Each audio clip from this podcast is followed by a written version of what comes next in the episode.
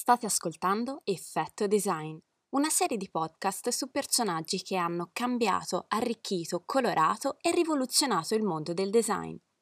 Le loro incredibili storie ci faranno scoprire e riscoprire creativi che hanno influenzato e formato generazioni di giovani menti.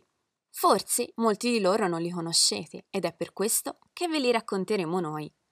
Siamo sicuri che alla fine di ogni episodio sarete sempre più vicini al piccolo, grande mondo del design. Piccole azioni possono contribuire a generare grandi cambiamenti. Questo è il filo rosso che unisce tutti i podcast di effetto design. Dopo ogni puntata saremo in grado di capire come le scelte e i lavori di questi grandi personaggi abbiano avuto grandi effetti e influenza sulla scena artistica contemporanea. La creatività è contagiosa ma vi promettiamo solo effetti positivi.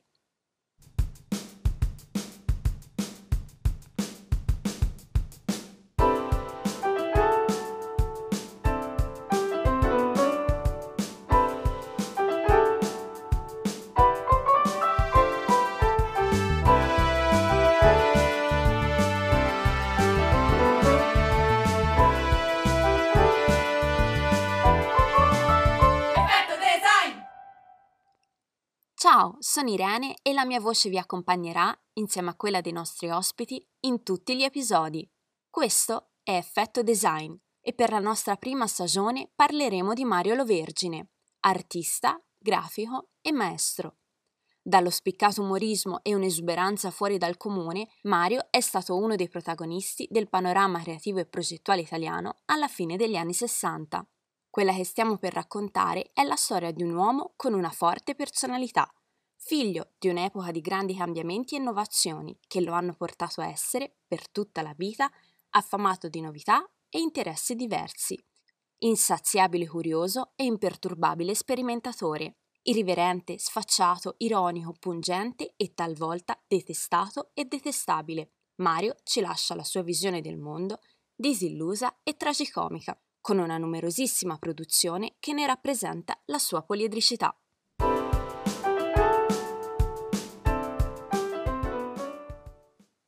Siliano Simoncini, critico indagatore delle molteplici espressioni delle arti contemporanee, scrittore, docente e curatore del libro Mario Lo Vergine, l'ambiguità dell'essere, arte, professione e vita, apre le danze con il primo episodio.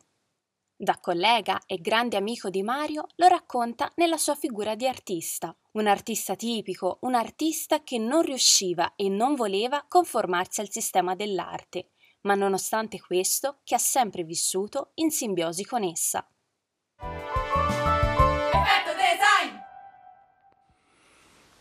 Allora, Mario chi? Hm. A me tocca parlare di Mario artista, ecco, però Mario era un artista atipico, non era un professionista dell'arte. In genere i professionisti dell'arte hanno un mercato, hanno il mercante, hanno una serie di critici che in qualche modo lo sostengano e lo promuovono, hanno collezionisti e soprattutto sono degli strateghi, sanno in qualche modo rapportarsi molto bene con i potenziali clienti e con coloro che in qualche modo saranno in grado e delegati a far sì che il nome del, dell'artista sia conosciuto il più possibile. Ecco, Mario non era niente di tutto questo. Eh, praticamente per il suo temperamento, il suo carattere, no? aveva proprio una sorta di idiosincrasia per tutto quello che riguardava disposizioni, norme, convenzioni, cioè rispettare quello che sono i, i, canoni, diciamo così, specifici e peculiari eh, di una sopravvivenza nel mondo del sistema dell'arte, ma non solo per lui, un po' in tutto, era un po' il suo temperamento. E quindi direi, dovuto a questo, non è mai riuscita a entrare nel sistema, quindi ha sempre lavorato in maniera indipendente e in maniera autonoma, soprattutto appunto in periodi in cui eh, le esigenze interiori, diciamo così, erano più pressanti rispetto a quelle contingenti della professione. Perché c'è da dire appunto che eh, Mario lavorava un po' con una, con una, sorta di coniugazione, diciamo così, di simbiosi tra quello che era vita e arte. Cioè, praticamente lui da quando era giovane, già giù, ai primi tempi, quando studiava all'Istituto d'Arte di Bari, la coniugazione, diciamo, tra arte e vita l'ha seguito finché proprio lui non se n'è andato e quindi se l'è portata con sé. E praticamente quando la vita e l'arte in qualche modo si collimano eh, è ben difficile che uno possa fare, tra virgolette, strada nell'ambito del sistema dell'arte come professionista. Quindi direi che per questo lascia un lavoro veramente straordinario, di grande qualità, di grande livello, eh, diciamo, espressivo e soprattutto anche di sperimentazione, che è fondamentale. E soprattutto tutto questo dedicato, diciamo così, all'esperienza più in, intima e anche all'atere, diciamo così, del, dell'esperienza artistica più strettamente convenzionale, è avvenuta quando lui ha perso, diciamo, un rapporto più diretto con la committenza. Eh, quindi no, la sua proprio irascibilità, indipendenza, soprattutto in questo temperamento molto, molto caustico e provocatorio, ha cominciato a perdere appunto committenza. E allora è ovvio che si è riversato più in quello che è la, la sua esperienza personale, la sua esperienza appunto di trasposizione del proprio, della propria interiorità in immagini, in testi, in installazioni, in sperimentazioni varie, soprattutto a un, una mole di lavoro enorme, straordinario. E questo carattere ma, mi fa ripensare, a questo punto direi non posso fare a meno che fare una citazione, un libro che io ho letto quando ero molto giovane, ma un libro fondamentale che bisognerebbe che molti giovani lo rileggessero, lo leggessero probabilmente meglio. E, ehm, si tratta di Nati sotto Saturno, eh, di Margot e Rudolf Pickover, che sono stati due grandi studiosi straordinari. E c'è un capitolo di, di questo libro dedicato appunto al temperamento, al carattere degli artisti, soprattutto a cominciare dal, dal Rinascimento, dal manierismo in maniera particolare, ma comunque già col Rinascimento quando praticamente sono subentrate alle corporazioni eh, l'esperienza indipendente e autonoma degli artisti che in fondo eh, hanno cominciato a firmare le opere, non c'era più un'esperienza di bottega, eh, in qualche senso d'arte applicata, ma era qualche cosa che più o meno dava poi eh, l'avvio a quello che sarà poi tutto lo sviluppo dell'arte successiva. E praticamente loro cominciano ad analizzare il temperamento, le, di questi pittori, tra l'altro insomma, i vari Pontormo, Beccafumi, Piero di Cosimo, per arrivare a Caravaggio, eccetera, insomma. E che cosa dice? Che loro hanno appunto il temperamento saturnino, cioè che sono in genere, si dice anche normalmente, no? dice, gli artisti sono lunatici, ma sono anche pensierosi, no? sono contemplativi, e poi soprattutto dicono loro sono malinconici, sono malinconici e questa sorta di turbamento, di inquietudine, tutto sommato loro sostengono, e ha ragione, eh, che è quello che li fa sprigionare una sorta di eh, capacità immaginativa che gli altri non sono in grado di eh, scoprire, di rivelare e questo rivelano l'irrivelabile, quindi è veramente una cosa straordinaria. E io ho sempre pensato, insomma, di Mario che lui effettivamente fosse un saturnino vitcoveriano, ecco, quindi proprio in, questo senso direi che eh, è un artista come tale, non nel sistema dell'arte, ma come concezione fondamentale, proprio perché soltanto se si ha una sorta di turbamento, di inquietudine, ma questo non è soltanto nelle arti figurative, nella grafica, nella poesia, nella letteratura, è ovvio che ci vuole una sorta di, di stato eh, anomalo rispetto a quello che è diciamo, la forma più convenzionale diciamo così, del, del quieto vivere. Soltanto allora uno riesce a sprigionare diciamo, quello che è il proprio patrimonio creativo, la propria interiorità e a dargli figura e parola come faceva Mario. Altra cosa da dire eh, del temperamento di Mario è questo suo spirito, tra virgolette, anche un po' clownesco, che in una parte poi appunto della sua esperienza artistica si ritroverà soprattutto appunto in Vermalia, eh, era che qualche misura lui era pronto eh, diciamo, a fare la carezza o a dare croccantini o se no le briciole delle brioche a passerotti, quindi a cani, a gatti e poi a infondere questa sorta di fiducia eh, negli altri, in coloro che lo conoscevano eh, nell'ambito del suo ambiente, dove abitava sia con lo studio che con, con l'abitazione vera e propria. E siccome era sempre un personaggio da come si vestiva e quindi in questo senso era anche artista, è stato un antesignano di un certo tipo di moda, tra virgolette, colorata, esibizionista, tipica, eccetera, eccetera.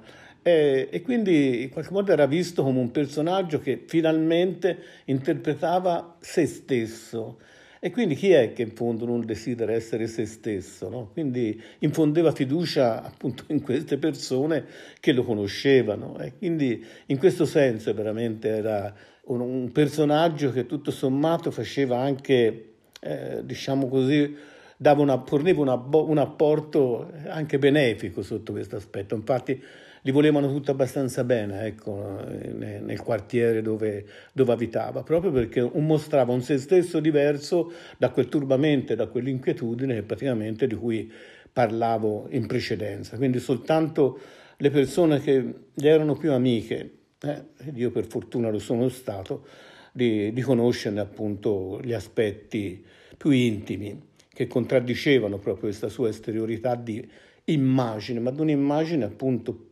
eh, che era per certi versi autoriale, questo è abbastanza importante. Ecco, eh, direi che a questo punto si possa anche cominciare a parlare, una, facendo degli esempi molto sintetici, dei suoi lavori, di ciò che ci ha lasciato in eredità. Ecco, lì mm, io comincerei dalle cose più piccole, mm, le microsculture. No? Le microsculture cosa sono?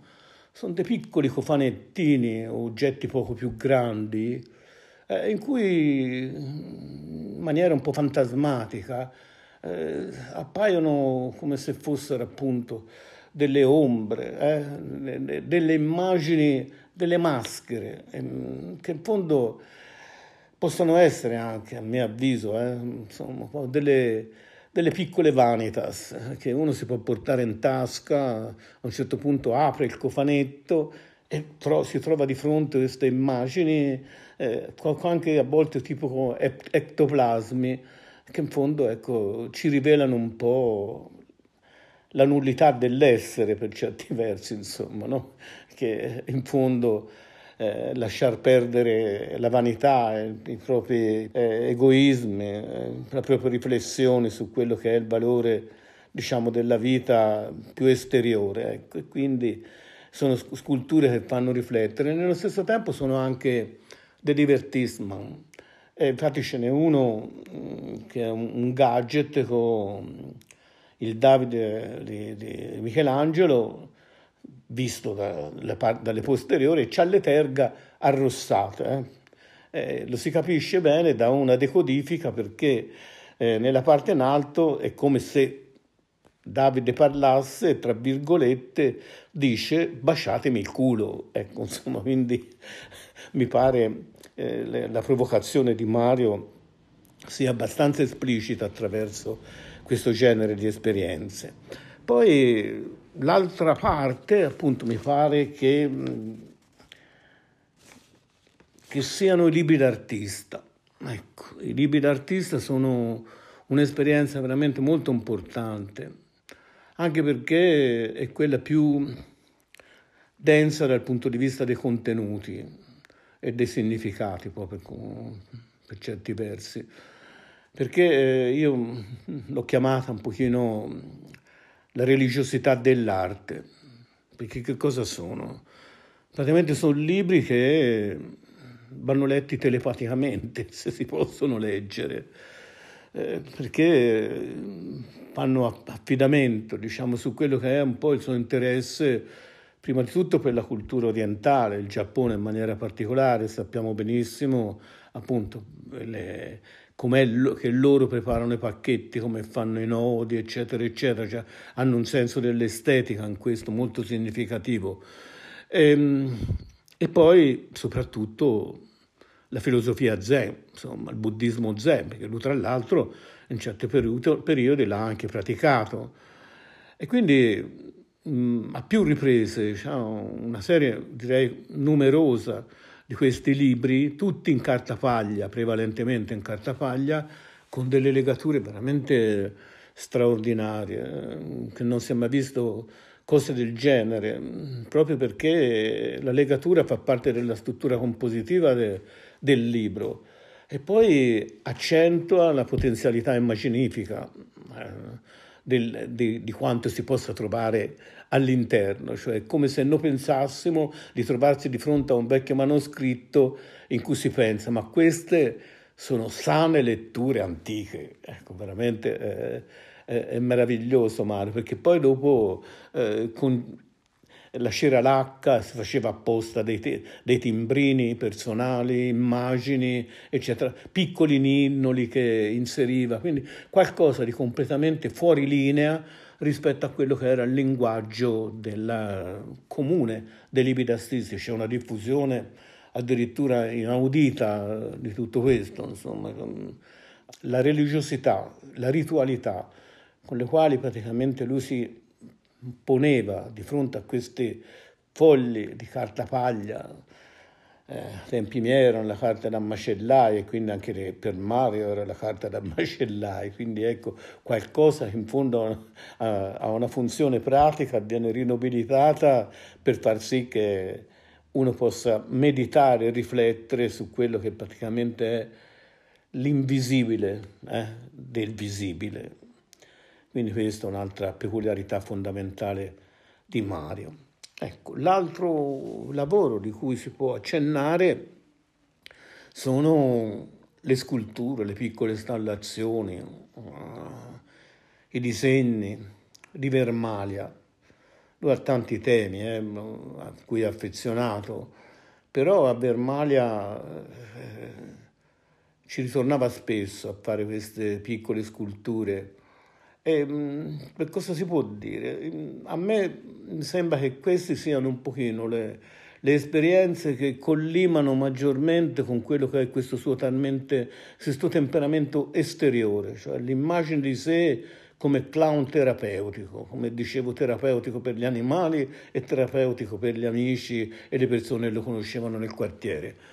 Infatti questi vermi ondulati che viaggiano, se ne vanno chissà dove, sono tutti pigmentati, sono eh, personaggi circensi anche loro, insomma, anche per i colori che Mare ha scelto, sono tutti picchettati, pigmentati, insomma, veramente sono, io direi, esche, proprio perché quei vermi appunto si usano anche come esca nella pesca e allora ci pescano, no? Eh, praticamente sono loro che ci trascinano, ci portano in un mondo che, dell'immaginazione che è l'immaginario di Mario, ma che poi tutto sommato è l'immaginario di ciascuno di noi, insomma. Eh? Quindi ci portano, ci sollecitano, eh? ci trasportano, perché sono delle esche appunto, in un mondo alto che è veramente quello della capacità immaginativa del mondo straordinario che in qualche modo sostiene tutti coloro che hanno questa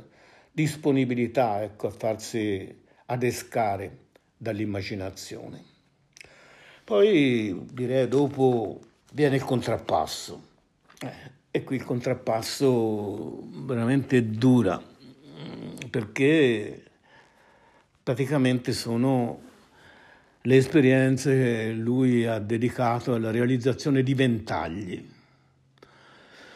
E comincia già con una cosa ludica, con un metagramma, parte da ventaglio, ecco perché appunto eh, sono cruenti e poi spiegherò il perché.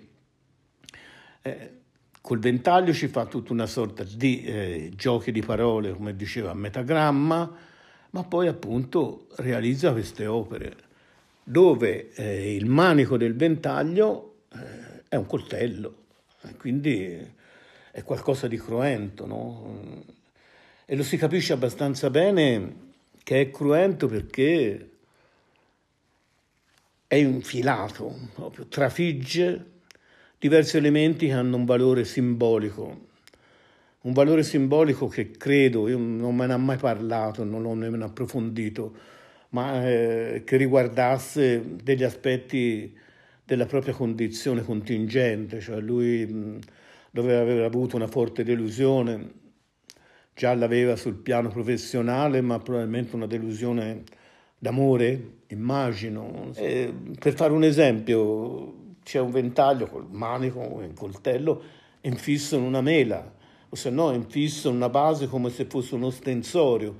E quindi praticamente eh, in fondo c'è questa sorta di peccato e di redenzione, o se no un altro è praticamente infisso in un limone e l'altro invece è in, appoggiato su un sasso inerte. E quindi praticamente la parola acre e poi il silenzio, ecco, insomma, sono tutti elementi talmente sottili che però insomma, sono simbologie abbastanza anche esplicite e quindi si capisce abbastanza bene. E direi che mh, l'aspetto creativo nell'ambito della sua esperienza appunto artistica direi tra le più cruente, tra le più crudeli ecco, che Mario abbia fatto. E quindi mi sovvengono appunto dei momenti un po' molto critici eh, a quali Mario a volte si trovava di dover difendersi. E quindi che cos'erano se non eh, icone apotropaiche, insomma, no? per scongiurare quello che può essere un po'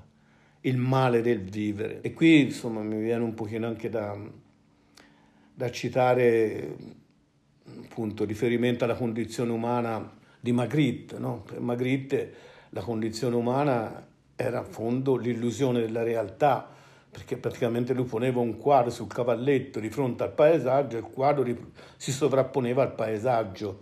Ecco, per Mario, soprattutto poi nel prossimo argomento di cui parleremo, ovvero appunto dei taccuini, eh, si capisce abbastanza bene che invece per lui eh, la realtà, la condizione umana non è un'illusione appunto eh, della realtà, ma bensì è un mezzo, eh, diciamo così, per creare degli, degli accessori, diciamo così, degli elementi iconici che in fondo ci, ci difendano, ci tutelano eh, da questa sorta di insicurezza esistenziale. E quindi veniamo a Taccuini, che è il penultimo argomento, eh, e direi che lui ha cominciato a fare direi, poco dopo che è tornato dagli Stati Uniti, quindi dagli anni 60, e ce n'ha un numero copioso. E lì abbiamo un diario intimo, è un diario verbo visivo, ci sono tanti pensieri, gli argomenti sono vari,